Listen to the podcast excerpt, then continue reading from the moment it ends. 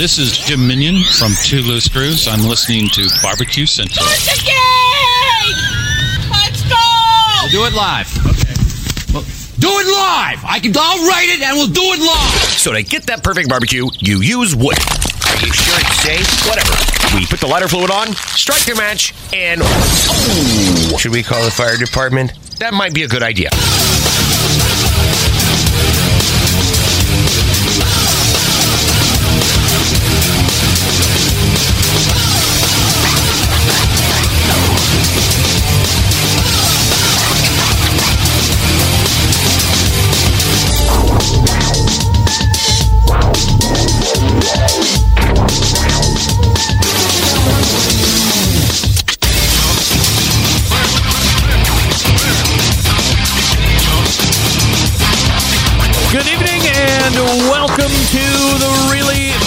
Barbecue central show. This is the show that talks about all things important in the world of barbecue and grilling. The show originating from the Rock and Roll Hall of Fame city, Bomb City, USA, Cleveland, Ohio, the barbecue capital of the North Coast. I'm your program host, Greg Rempe. Happy to have you aboard here on your Tuesday evenings live fire fun and frivolity. If you want to jump in on the show this evening, if you want to follow the show during off hours, but you don't know how to do it, here's that info. You can get in touch with the show by sending an email to Greg at The. bbqcentralshow.com. Follow us on all the social media channels at BBQ Central Show. And be sure to subscribe to the show podcast feed on your favorite podcast platform. Anything else you want to find out about the show can be found at the main website, thebbqcentralshow.com. And here's what's happening in case you can get the newsletter coming up in about 13 minutes from now, the second Tuesday of a month. Can only bring a visit from the man who has created the pinnacle of barbecue websites across the globe, Meathead from AmazingRibs.com. Tonight, we'll be unveiling something that's going to be taking place this coming weekend that only I will be taking part in. And then, little later in the weekend, maybe something everybody could take part in if you have known about it. If you're out of town and you don't know about it, it's going to be hard to get to, but not not not worth the effort. However, I am talking in tremendous code right now, so just sit back, wait for it a few minutes, and we'll talk about it with Meathead. And we will also talk about tailgating because, as much as everybody doesn't want to admit it, some are starting to wrap to a close. However, the bright side or the silver lining means football season's getting ready to start, both pro and college. And that means fall time equals tailgating time, eating outside, eating in parking lots, all that fun stuff. So we'll talk to Meathead about that as well. And then 35 past the first hour. The other second Tuesday of the month, regular guest, Robert Moss from robertfmoss.com. Plenty to talk about with Robert. We did, so a month ago, we were doing our new content pre recorded bits for those two weeks while we were in Houston. And now we're back live. Uh, so we'll talk about what's happening in the food slash barbecue scene in Charleston with Robert. We'll also talk perhaps a little bit of Memphis in May and uh, plenty of other things as well. And that'll bring a close to the first hour. And then we'll move to the second hour, where will we will find where will we where we will find an interview with now second time guest, first time live, the founder and current CEO of Blackstone Products, Roger Dahle joins the show. Keeping with only the highest level executives in the live fire industry coming to this show to talk about where the present state of business is finding their company, and then we'll work our way into the specific products of both the griddle and their now second generation pizza oven because pizza ovens are all the rage and have been over the last small handful of years. So we'll talk to Roger about all of that and more. We don't have a 35 past the second hour guest, so we're not under a time constraint with Roger. So if it stretches out a little bit because the information and the conversation is good, we can do that. And then we'll wrap it up with him. And whatever is left over in the open segment, 35 past the second hour, we will talk about the debacle that is the Memphis in May festival currently. Big stuff out of here. If you're not following it, if you don't follow me on social, I'll tell you how to do that here in just a second. just going off of what I know, what I've read, invoices I've seen, stories that I've followed up on, comments that I've been trying to get from both the Memphis River Parks Partnership and Memphis in May International Festival.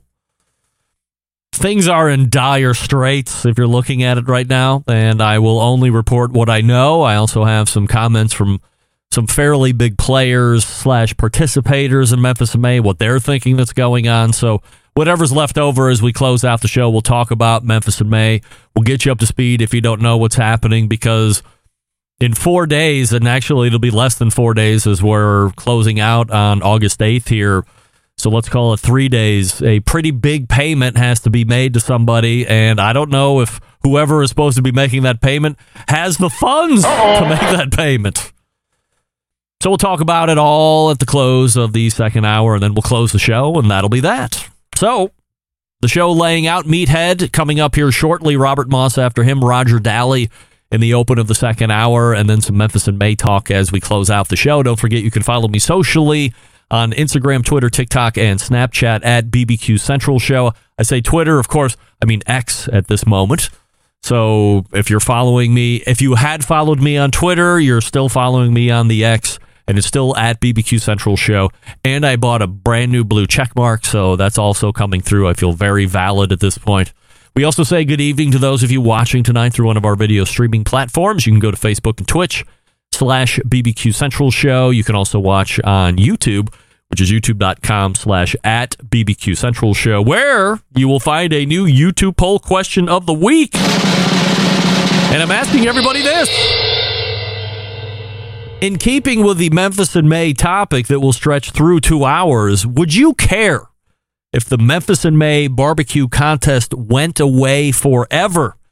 And currently, 67% of you are saying yes, you would care. 37, or sorry, 33% of you saying you would not care.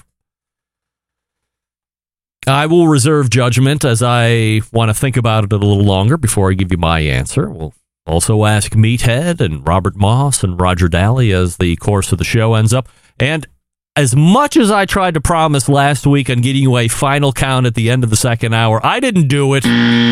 Once again, I will try and make this promise to you that at the end of the show, I'll let you know where the percentages are, but there's a very good chance that I'm not going to do it. So if you're one of those folks in YouTube and you just like to stay through the whole show right towards the end as you feel me starting to wrap up, kick up a instant message there telling me to give you the final count on the poll and that way we can see what's happening. Now, currently, 75% of you are saying yes, you would care if Memphis and May's barbecue event went away forever.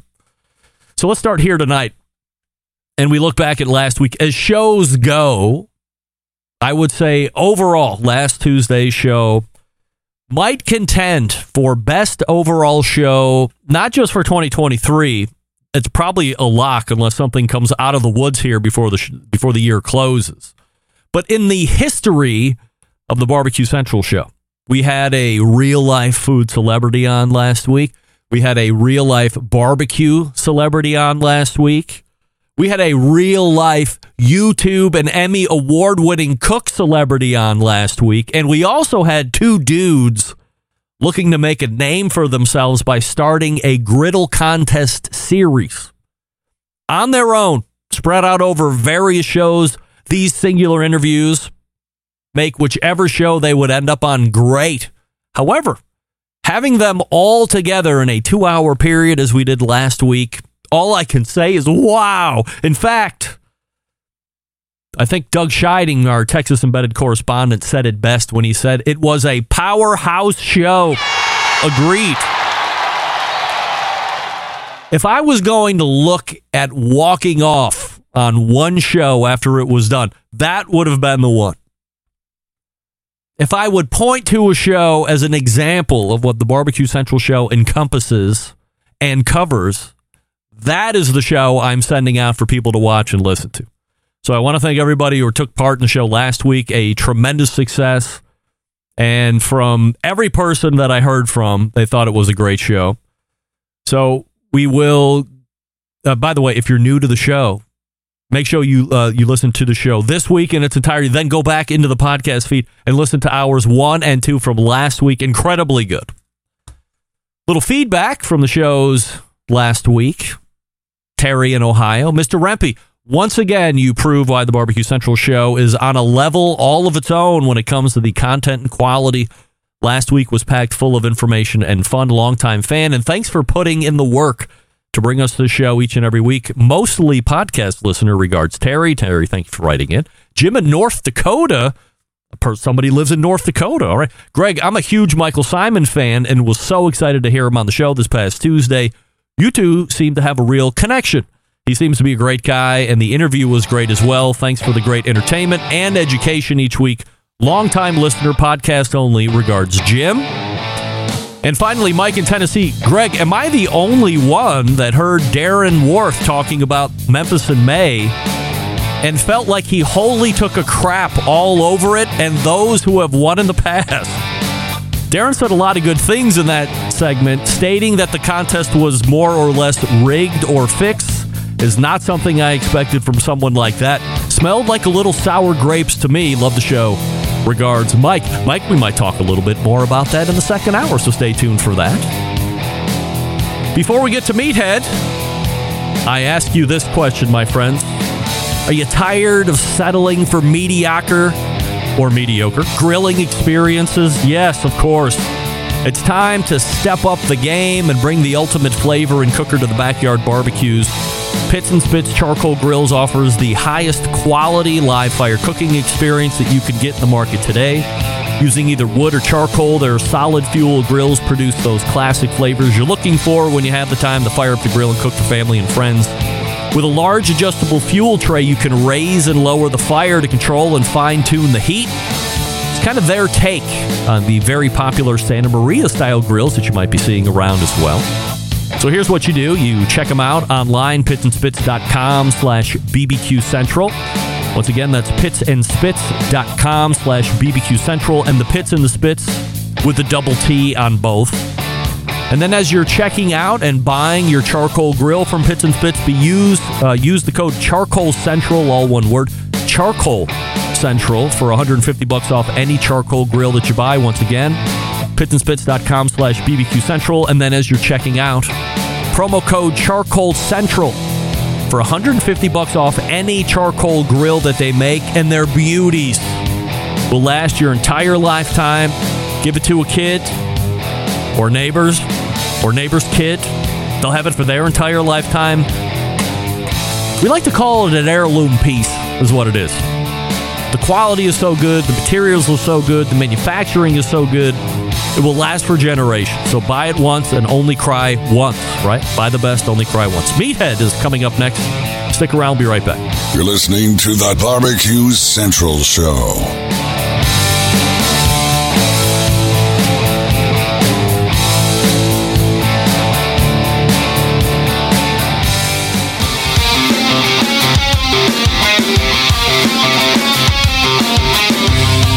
Broadcasting live from the Barbecue Central Show studios in Cleveland, Ohio.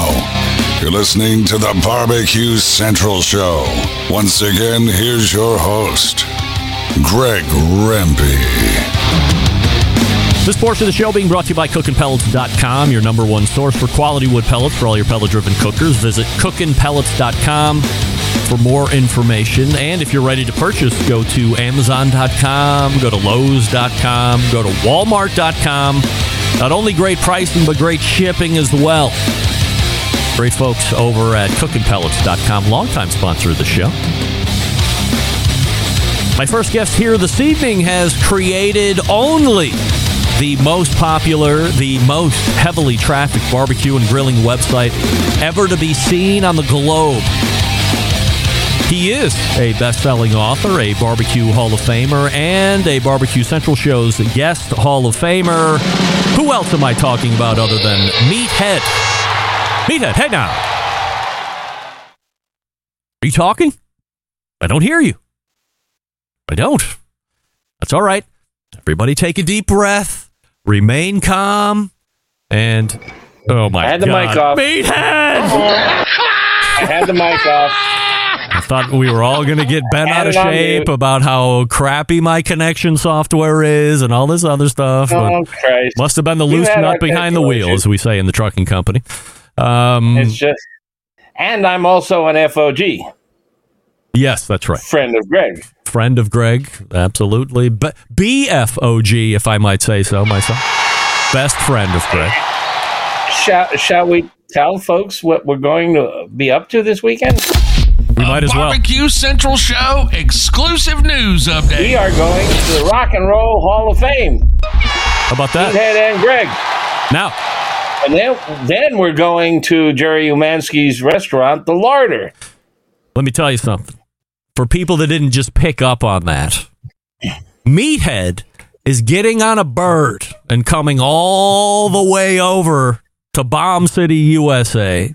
And on Saturday, we are going to be gallivanting around my fair city where I will be taking in the first time ever in my life as somebody who lives as somebody who lives 10 miles away from it for however long it's been open 20 years or whatever it is I will be going for the first time ever to the Rock and Roll Hall of Fame with Meathead And and you introduce your show as from the Rock and Roll Hall of Fame city. Yes. And you've never been. I can't never believe it. never well look I can't I, I- can't wait. You must have forgot, Meathead, that 20 years ago when the Rock and Roll Hall of Fame opened, I said, I'm not going to go until you come to Cleveland. We're going to go together. And I held firm to my promise. And don't you try and remember if I actually said that or not, because you will prove remember, but- right. I can't wait. Yeah, it's going to be great. And as you had mentioned, uh, the secondary portion of that is we're going to be going to Larder Delicatessen down there in Hingetown on West 29th, where evidently there's a budding love affair between Jeremy Umansky and Meathead. It's all reciprocating love, uh, which I didn't know knew? about. So it's going to be a great eating experience. But I would imagine that you're going to be looking to glean as much information on fermentation and dry aging and all this other stuff that Jeremy's really an Koji. expert at, right? Yeah, Koji. Koji. Well, you and I did a session on Koji, but he's the reigning expert, and uh, I want to I want to learn more uh, because Koji is really interesting stuff. I can't wait for Saturday to get here and uh, see. Now, in my defense, as far as the Rock and Roll Hall of Fame is concerned, because I know I'm going to get an There is no onslaught of emails. Yes, as an onslaught of emails. Uh, when it opened, I remember asking people because people were coming in. You know, I'm a big music guy. I like all types and genres of music. Big fan. And they would come in. I said, "Hey, what did you think about the Rock Hall?" And everybody was mediocre at best. Nobody ever told me, "Man, it was the best. It was great. I could spend all day in there, and whatever." I mean, you hear that enough, and I'm like, "Well, I guess if I get there, I'll get there." But it just never seemed to It's boil up. good, Greg. I, it better be now because otherwise, I'm going to be embarrassed that you're there, and you're going to be like, "Well."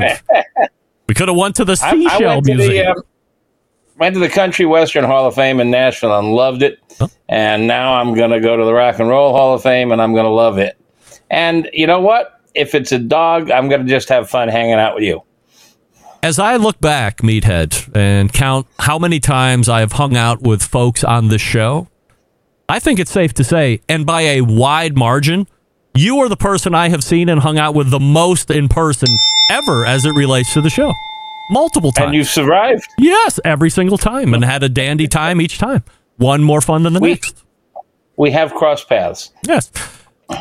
So outside of this coming weekend, which we're very excited about, last Uh-huh. last week, Meathead. I don't know if you knew about it or not, but I have this guy Michael Symon I on. do. I know about it now. He's from Cleveland, and uh, just in passing, as we were wrapping up the interview, I said, "Hey, what's your favorite cookbook?" And he did give out the standard. Well, you know, mine is pretty good, but then when he came down to brass tacks, he said, Meathead's book is one of my favorites and really went on What? to give a blushing review of it and why he liked it and why he tells people about it. And I have to imagine uh, if you didn't know about it, I'm telling you now, but that's got to make Oh, you I feel heard it. pretty good, right? I listened. I listened. Well, first of all, I'm a fan of Michael Symon Who is? and you. And I listened to the broadcast. I didn't listen live, but I listened the next day. And I fell out of my chair when you asked the question and he gave that answer. I was just thrilled. Um, when the Iron Chef says my book is his favorite barbecue book, I mean, it doesn't get better than that. Do you see potentially a an uptick in sales? Do you see an extra 20, 30 bucks in the in the royalty check? I don't, you know, I've been on national TV um, live, uh, Rachael Ray in the Harry Connick Jr. show, and barely um, moves the needle. The book has just clipped along nicely. Came out in May 2016, 250,000 copies, which is tremendous for a cookbook. Most cookbooks 10, 20,000. Wow. So I, you know, and I'm don't I don't obsess over it. I obsess over right now. I I've been playing with the griddle. I mean, you know, I'm a little behind the curve. Um, Mr. Blackstone, forgive me, but um, I've actually taken. I got a stainless steel griddle top that I've placed on my Hestan gas grill Hestan. and I'm playing with that. And the first thing I ran into, and people who are just thinking about getting it. Now, I've been griddling on a cast iron, um, uh, Pan. you know, you 18 inches cast iron flat top, but it's a lot different than this big old thing. And it's a dickens to clean. And that has really been an eye opener. I mean, cooking on that thing, you get a lot of scum, residue, burn. And if it's um, cast iron, you don't know always see it. But on uh, stainless steel flat top, you see it, and it, it you know you want it clean. Huh. I never thought about uh, stainless steel griddling. All the ones I've ever seen is the, the like the rolled steel uh, flat top. Well, stainless steel is what a lot of barbecue, I mean, um, hamburger joints use. um, uh, what's the famous one out of New York that everybody's raving about? Um, can't remember its name. I'm having trouble with names in my old age here. Um, but they- they're stainless steel. A lot of them are stainless steel, and uh, they're just hard to clean. But the, the the black ones must be hard to clean too. You don't see the dirt. I'll tell you, I am slowly falling out of love with cast iron. oh, I have been, yeah, yeah. I've got a whole chapter in my book on cast iron and how much I love it, and I'm starting to fall out of love. It's really hard to keep clean. you're falling It's out of love really with cast iron, generally speaking, pans and everything. yeah, Come on. yeah. on. Pans, griddles, flat Season that thing up, meathead. You're being outrageous. Cast iron pans are Well, easy to You take your- maintain. You take your beautifully seasoned cast iron Yes. skillet, and I have many, Yes. And you cook on it, you clean it, you Yes. season it, you Yes. put it away, and then you take it out, and then you take a paper towel and wipe it. All right. that paper towel comes off brown. It comes off brown. What is that brown? well, what is it? Ah, it's dirt. It's it's grease. It's So rinse it out. Well, you, you you rinse it out and it doesn't go away. You got to wash it out and you got to use soap and water. All right. Um, and and and and actually, you can use soap and water. Yes. I've learned yes. um, without destroying it. it. It's just really hard to get clean. And if you've cooked fish in a cast iron skillet and come back and do a steak in a cast iron skillet, it's going to taste like fish. Hmm. Yeah, I mean, I would never eat fish. I'm not a fish guy. You don't eat fish at all? No, it's gross. Oh my! Yes. I, I, if I was, uh, I was raised on uh, the coast of Florida, and if I was still there, you'd be addressing me as fish head. That's right. Fish head. You. Uh, what's the uh, thing you always say? If you if something was put in the middle, uh, you you wouldn't know which way to go. If it was Ah, yeah, uh, yeah, that's sea clam. bash and the old clams. If Yeah. I was in the, if I was placed equidistant between a lamb rack and a rib rack, beef rib rack, I'd die of starvation trying to pick out which one to eat. They're both fabulous, and uh, that's one of my favorite sayings. As I said at the beginning of the show, Meathead, uh, whether we like to admit it or not, summer is rapidly coming to a close, which means that tailgate season is Yeah. quickly coming upon us. And that was a topic we wanted to talk about here this evening. So, just from a high level, how do you look at tailgating? Do you see it as solely a fall slash football thing? Or does it not matter? Tailgating can be had uh, much like we barbecue and grill all year round. It's something you could technically do all year round. I'm, I'm a football fan. Um, I, in fact, I was just interviewed this week by ESPN Radio. Um, and uh, I, I, you know, that that's my sport. I played a, um, high school and a little bit in college, and uh, um, you know, I, I mean, I just I don't know many people who tailgate at baseball games or basketball games. You know, um, football is uh, tailgating season, and it's on us now. Um, and uh, even though the Bears and the Browns are not that exciting, who cares? We have good food and drink if we uh, tailgate well. Um, the, the the question that always you have to wrestle with is: Are you going to do all your cooking at the game at the tailgater, or are you going to cook in advance and bring it to the game and, and reheat it? And and that that's the first question you got to answer. I mean, you're not going to do ribs at a football game. We know they take three to five hours depending on the cut. Um, you just don't have that time. Now, I do like to go early. And I think that makes a lot of sense. You get a good parking space. And I like to cook breakfast. You know, I like to get the flat top out and do some uh, scrambled eggs and some sausages and stuff. And then when the gang rolls in, we'll have lunch. But um, I look for stuff that I can cook hot and fast. And my go to is flank steak.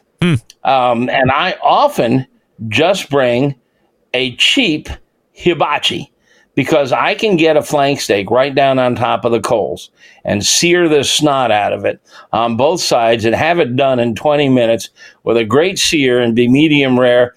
And I don't have a big rig to schlep around and I don't need to worry about anything. Um, and uh, that, that's one of my go tos because everybody loves a good steak.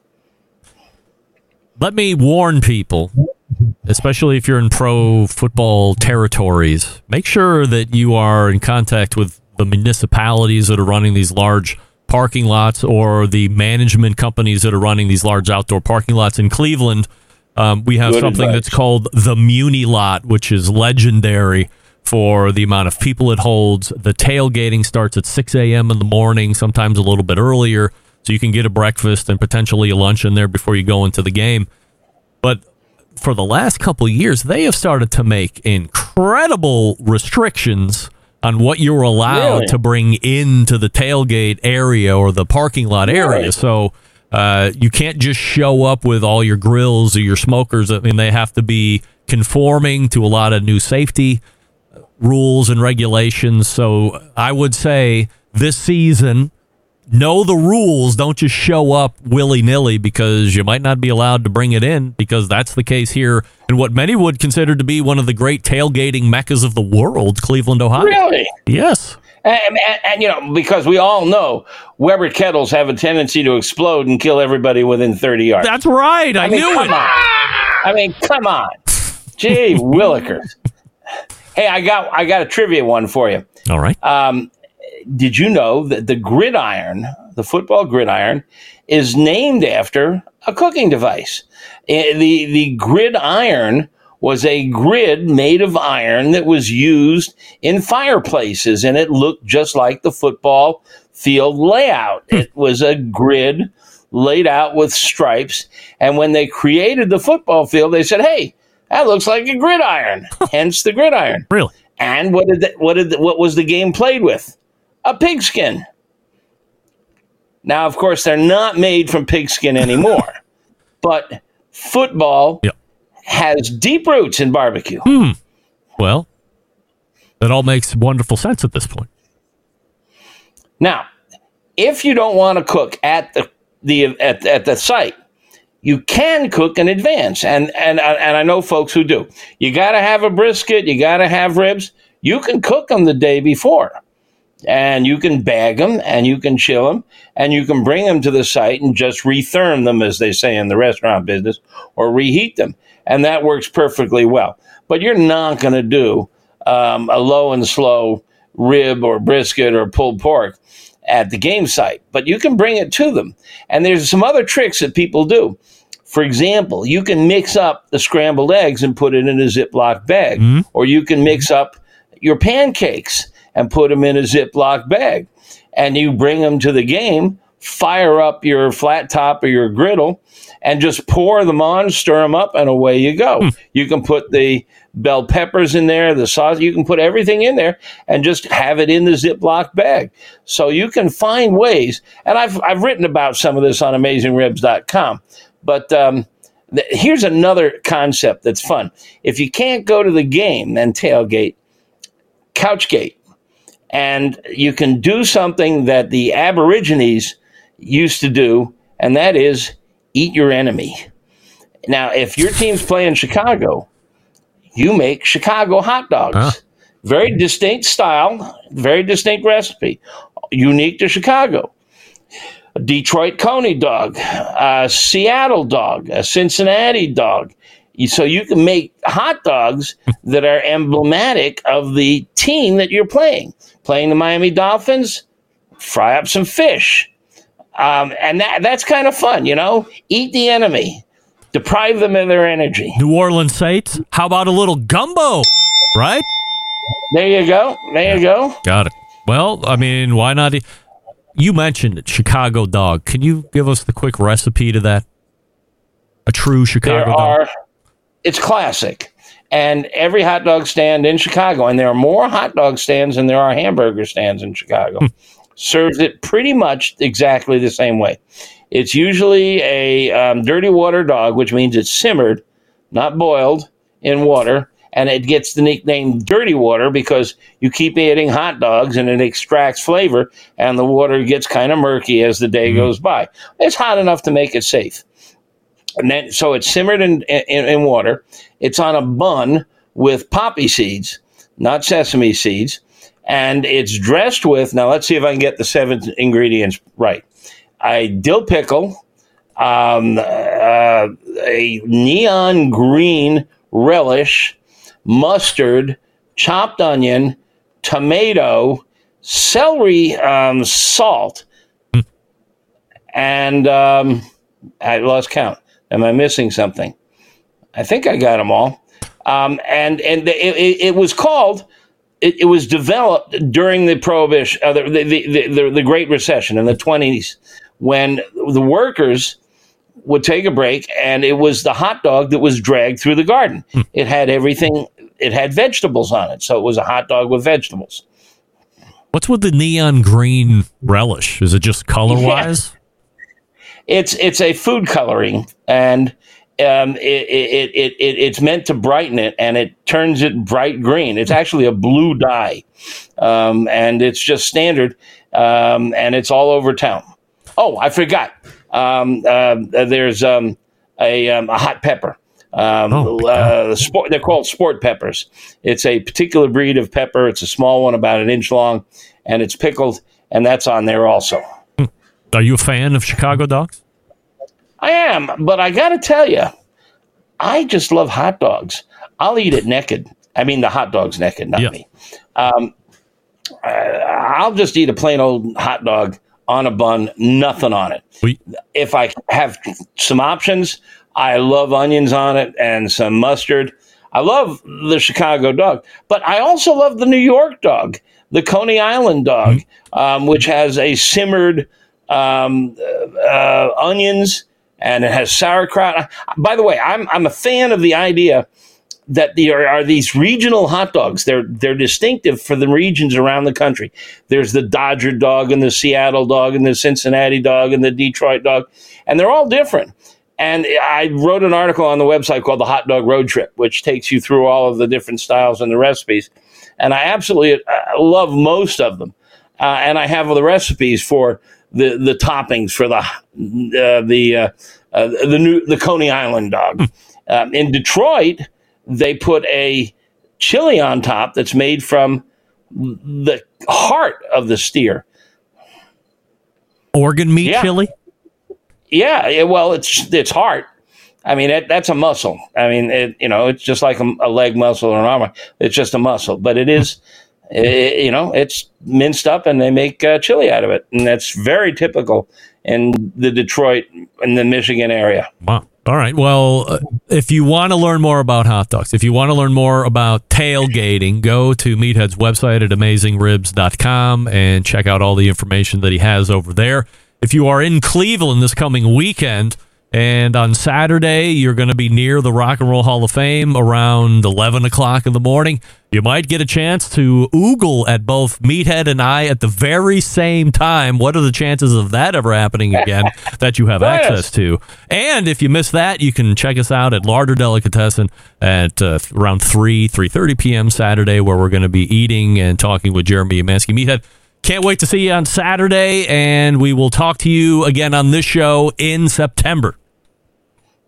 I can't wait. It's Meathead, right there.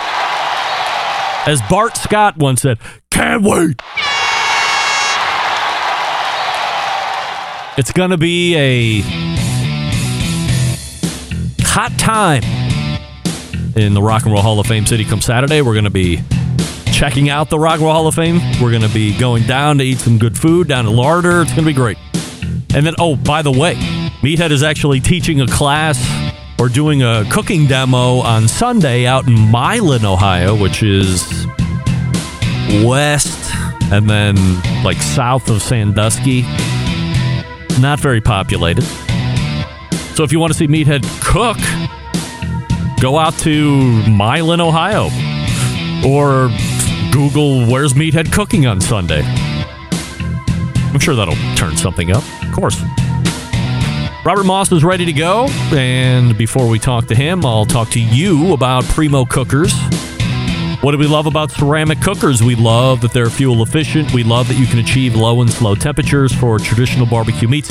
And we love that you can get rip roaring hot for the high temperature of grilling of steaks and other thin cuts. But what's missing in the everyday line, uh, lineup of ceramic cookers? The real ability to do true two zone cooking. Two zone cooking is very important to both professional and backyard cooks alike. It's the best way to manage a fire and cook with confidence. However, Getting a two zone fire in a round ceramic cooker isn't very realistic. Why? Because it's round. Primo Grill has a game changing oval design and allows you to execute that two zone setup that you desire.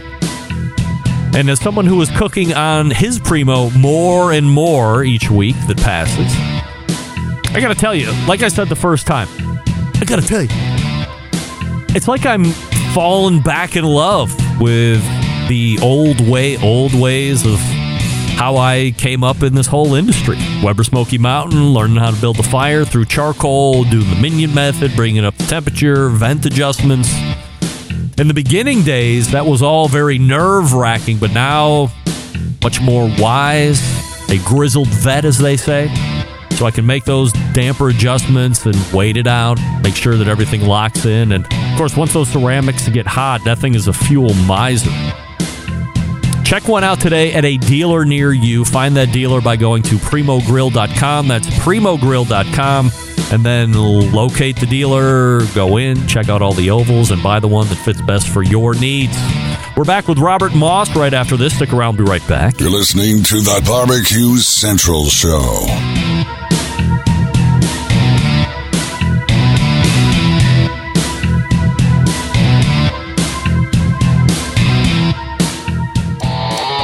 Howard Stern, Jim Rome, Dan Patrick, and Greg Rempe. The Mountain Rushmore of talk show entertainment.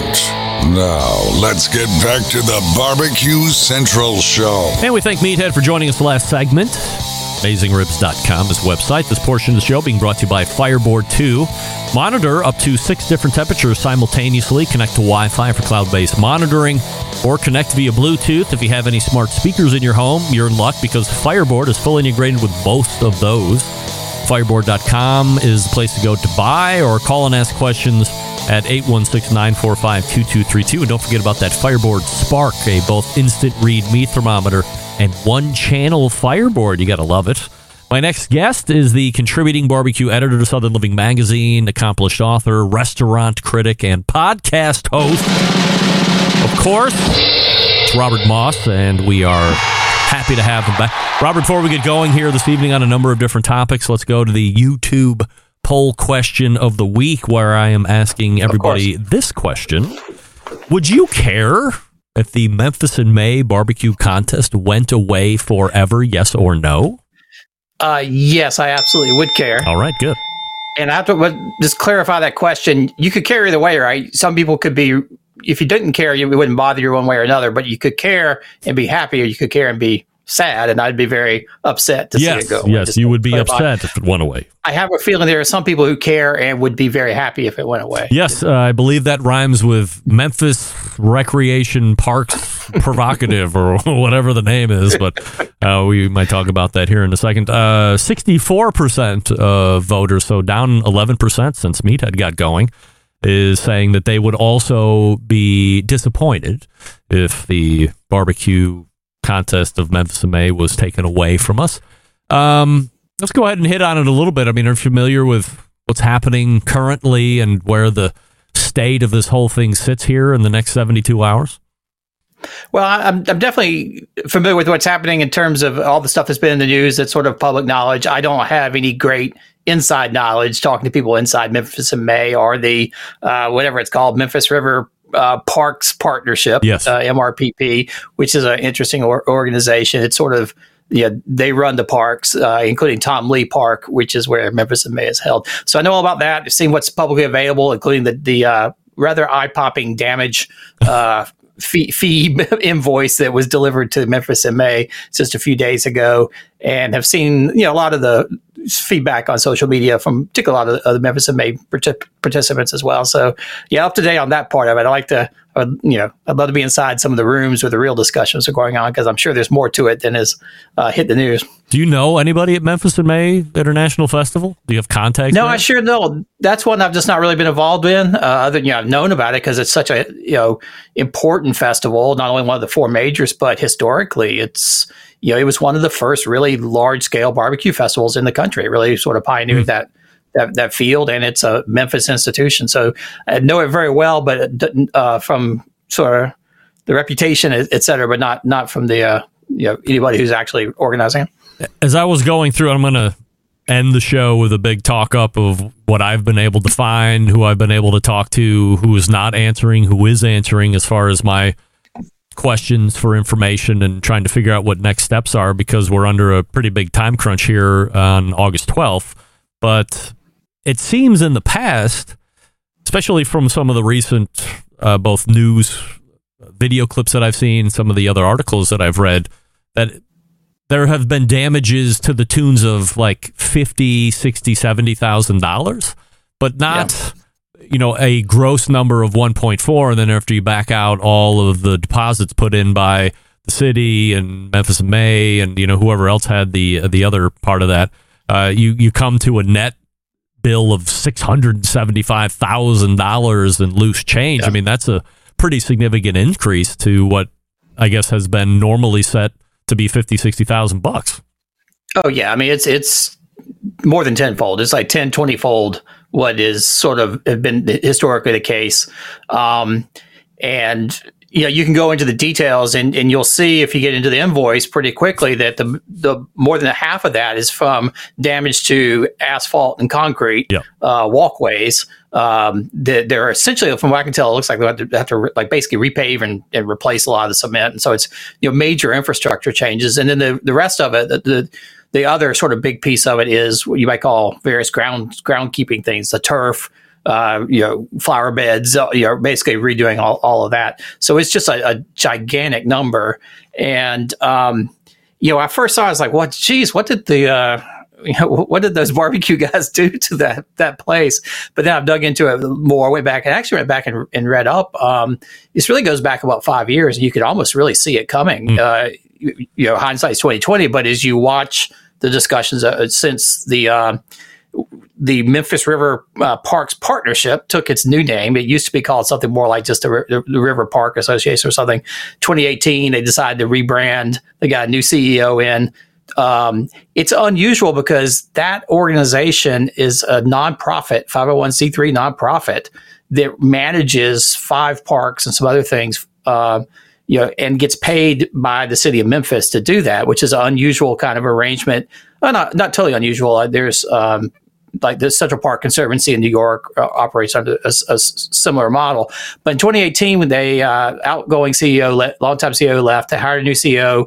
She really turned the entire revenue model upside down. They used to get the vast majority of their funding from the city from fees to run the parks. And the bulk was from a, a, contract with the city, and the rest came from fees that people paid to use the park. Primarily, there's something about four hundred thousand dollars in donations, you know, contributions, you know, supported it.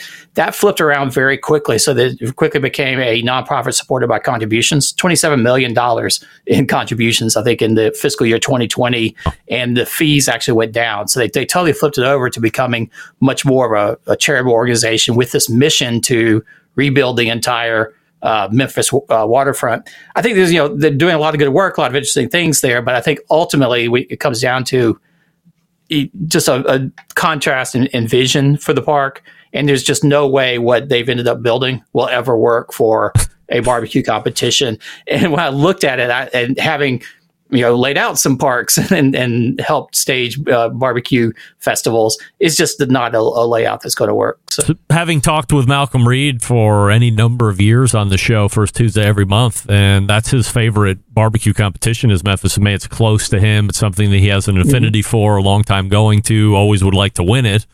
And I said, well, outside of this renovation that had been taking place for the past year and a half, uh, they had to move it off site uh, in 2022 in Tiger Lane, Tiger Alley, whatever the hell they call it. Yep. And then it came back to Tom Lee Park here in 2023. But it was more condensed, less teams. And as Malcolm said, now it's like a real ass park. Before, it was just open and it was on the river and you could just yep. hang up some tents barriers here or there and call it gated or roped off into the area that you were going to be in and allow all those teams in. And this is the setting that you had for all those contests since like the mid 80s early 80s or whenever it was. And now it's just not feasible. Almost like this was uh, the park's way of saying hey this is the last one, and we're going to make sure you see why it's the last one with this invoice yeah. we're going to get you. Yeah, and I think uh, uh, looking at it, there's just no way that layout would work. Even back in like 2019, 2018, 2019, when when the designs for the park were coming out, um, and there was a lot of controversy going back and forth. Um, you know, the, the the people who are on the side of redoing the park are saying, well, this is a park that we should be able to use uh, the other 11 months of the year, even the other 355 days of the year. And admittedly, if you look at it when there's not set up when the festival it's not there um, it's a big mile long expanse of grass it's yep. pretty just a wide open space and um, you know not a lot to you know you could certainly plenty of room to walk around and do stuff but there's not, not a lot going on so they've really rebuilt it and it's really nice and like they've done a lot of great things but they've carved it up in such a way that you're not going to be able to get, you know, they had to slash the teams, I think, from like 250 teams down to 150. Mm. Uh, they lost almost half the, the square footage of the park. And then they have all these, you know, fancy flower beds and trees and asphalt, nice jogging paths and everything. But of course, if you try to load in, uh, I think I went back and re-listened to um, uh, Chris Lilly and, and, and, Mo. Yeah, yeah and uh, they just they, they I think they mentioned how tight it was, and it's just it's just not not set up, which is fine. Um, you have co- co- two, competing visions for what this park would be. My issue is if you go back and read, which I just did th- this week after all the news came out, like at each step of the way, the uh, the uh, Memphis River Parks Partnership leadership at every single conference. We're saying we're committed to Memphis in May. The design, we're working with them. We're engaged. We are. We're think it's going to be a better place for the for, for Memphis as May. It's going to, and so it, it was clear if you look at it, it's not going to be a better place for Memphis in May. it's one thing to have the debate to say we would like to have a beautiful park that we can use 365 days a year, and it's going to be a great asset. We'll have all this wonderful programming versus a venue that can only be used a few times a year. But let's have that debate. Let's not say we're going to uh, support never this great festival. We're all on board, and then stick them with a 1.4 million dollar bill, which is uh, just crazy. Do you think this is the end of Memphis in May? Period, or do you think it's going to move somewhere else? Because Chris Lilly said you move it somewhere else, it, it's automatically going to become a financial loser because you're not at the end of Beale Street like Tom Lee Park is, so you can get a lot of foot traffic, a lot of gate admission, all this other stuff, or people at the festival can go into Beale Street and bring their monies into the local economy. You move it somewhere else, and you're not going to get that benefit. I I hope it's not, though. I can really see how um, it's it would be a, it's going to be a struggle to do it in you know that that venue along the river is so classic and is right there by Beale Street. It draws lots of people people down there. So I think it. I'm hoping it's not doomed, but it's going to have to be a very different festival. They'll have to probably rethink the whole model and how it's going to be structured and, and find a, a, suitable venue for it. Um, I certainly won't. I don't think it can go on in sort of the current current iteration. I don't know how many other barbecue editors there are currently in the country, but there was a convention of barbecue editors in Charleston, South Carolina, not too long ago. Tell us a little bit about that. Yeah, well, we need the two top table at Rancho Lewis to accommodate us because it was uh, Daniel Vaughn and I, uh, who is the barbecue editor for Texas Monthly. There's some other barbecue writers out there for sure, but yeah. I don't know that anybody else has the. Uh, I think we're the only two with the barbecue editor title. So um, last time we had it, it was in Dallas. I was out in that that area doing barbecue visits and ca- called up Daniel. We met up, and then uh, he was coming to the Carolinas uh, really, was, I, I, had fun talking to him. I was, I guess he was sort of halfway through his trip by the time we uh, we met up. He came down through the Carolinas, and uh, it was really his first trip through sort of mustard sauce and hash and mm. rice territory. He really never had that that mode of barbecue, so I, I enjoyed getting his uh, his commentary. Of course, he was also trying all the brisket that he could find in Carolina in, in the Carolinas, which is uh, sort of a mistaken, uh, you know, sort of a, a foolish mission if you want to, you know, if you want to find great brisket. But um, we, we, met up at, at, Rancho Lewis, which is John Lewis's of Lewis Barbecues um, Tex-Mex. Actually, it's not Tex-Mex; it's his sort of tribute to the cooking of El Paso, yeah. uh, which is where John Lewis grew up. It's really a fantastic place. They make their own tortillas. It's, it's uh, hatch chili everywhere, and then they do these fantastic uh, uh, mesquite smoked back ribs, sort of like the way they do barbecue old school style in El Paso. And there's nothing like it, you know, of course, anywhere in Carolina, but it's even hard to find in, in Texas. So uh, we, we had a great meal and, and great discussion of, of barbecue and, uh, you know, a lot of good back and forth over, you know, brisket versus uh, mustard based barbecue. Is he still looking to see Texas's imprint across all barbecue meccas and all points in between and kind of laying claim that – Texas is continuing to to be the model to follow? Yeah, yeah. I think Daniel's grown, you know, his horizons. It's good for him to get out of Texas and you know see the, the larger world. Uh, you know, get east where people have been doing barbecue for a long time. Um, but uh, I think I think that he is growing, like I I'm growing as well to to appreciate the the broader perspective uh, perspective or, or, the different types. You know, he wrote a whole book with Sam Jones uh, about whole hog barbecue, and really, I think you know has has, has come to really appreciate the, the variations uh, outside of Texas. Um, the uh, but however, you know, he is the barbecue editor for Texas Monthly, and so he's not going to come to Carolina and then come back and just write about you know hash and rice and mustard sauce. He's he is checking out all the Texas style joints and you know, sort of chronicling Texas's spread and, and, and, that type of thing. So he's doing a little bit of both. But I'll say he did a good mix of um, sort of old school Carolina places and new school Texas inspired uh, places when he was visiting here. If I'm not mistaken, we're roughly a month outside of Southern Living's unveiling of their 2023 top 50 barbecue joints. My on that, that, time frame? Yeah, that is, that is correct. I think um, the next time I come back for the second Tuesday, it should be hot off the presses, oh, and great. You know, we can we can reveal it. Uh, I did submit last week the the list and the the, the copy, so the the public or the the public. Uh, production process is underway of transforming just my list in words into a the the, the full uh, the full list. So that that's been interesting, and um, I put a lot of effort into it, re- revisit a lot of places, and um, it's good to have it put to bed. But of course, like any list, as soon as it's done, I'm already thinking about moving on and trying to trying the next places. And it's just you.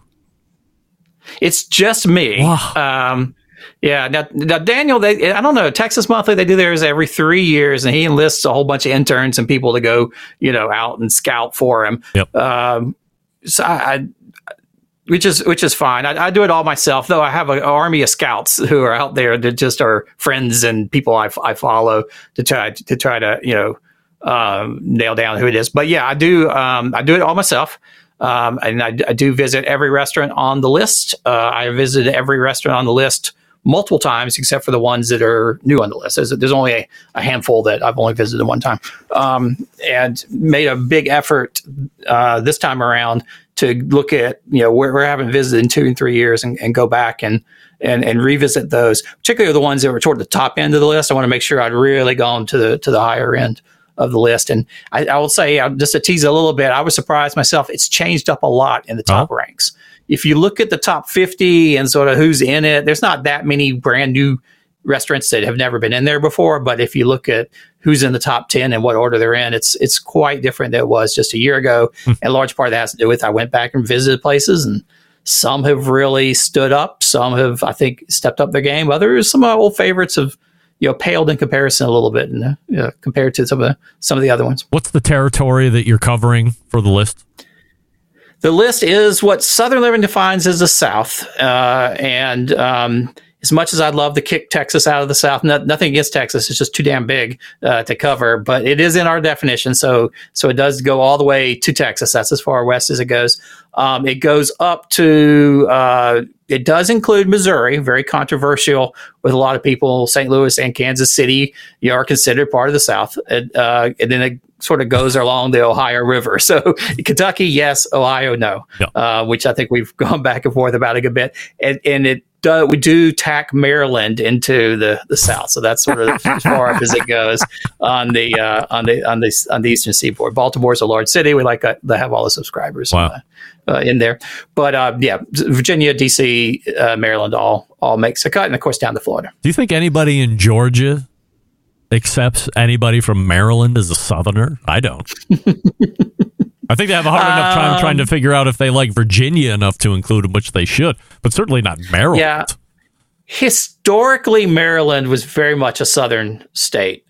Uh, but that was 19th century. Uh, you, you now, you know, some people would say that as you get up somewhere midway through Virginia, you start to sort of hit the edge of the South, and then once you get around DC and uh, and nor- nor- nor- northern Virginia, you're you're in at least the Mid Atlantic, if not if not the South. I think there's um I think there's a good argument to may, be made for that as, as well. You, but we're in those middle states. It, it, it it's sort of it's a it, it's a blurry transition. It's not a bright bright line anywhere along the way. Did you notice a large percentage of barbecue restaurants that were on the list last year go out of business, or were there were, were there any? No, surprisingly, um, one fell off the list That it's no longer in business, if I if I, if I remember correct.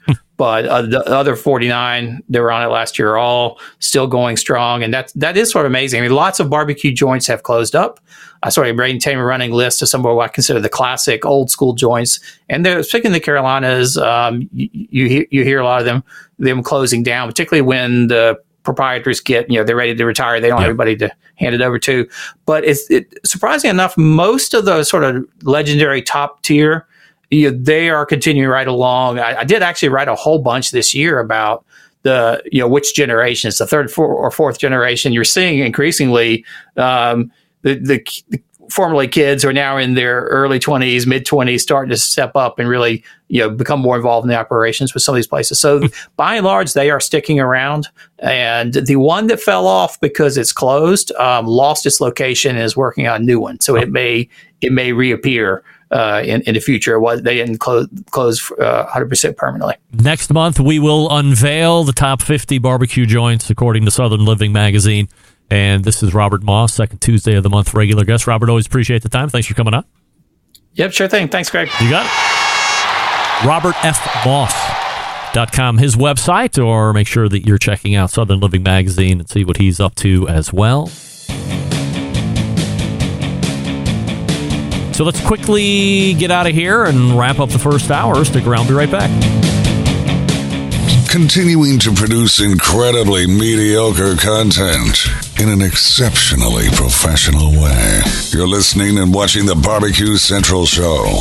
Once again, here's your host, Greg Rempe. Oh, we were running out of time, and I wanted to ask him how many of the 50 are brand spanking new if you're going back and relooping around the 50 that were on there last year, and is it just a reshuffle of the same 50, or how many new ones are coming in? But we'll find about uh, we'll find all about that. Hi, can I talk? We're gonna find out all about it next month when that Southern Living Top 50 Barbecue Joints is released. And while I have a small issue with Kentucky being part of the South because it is a border state to the Buckeye state here of Ohio, I think I have a bigger issue with Maryland being part of the South. That's bizarre. However, as Robert said, there's a lot of it's a big city in Baltimore. They must have a lot of subscribers in Baltimore for Southern Living magazine. So hey, we'll let them into the South. Why not? Okay. We're gonna step away and we'll be here for the second hour. Stick around.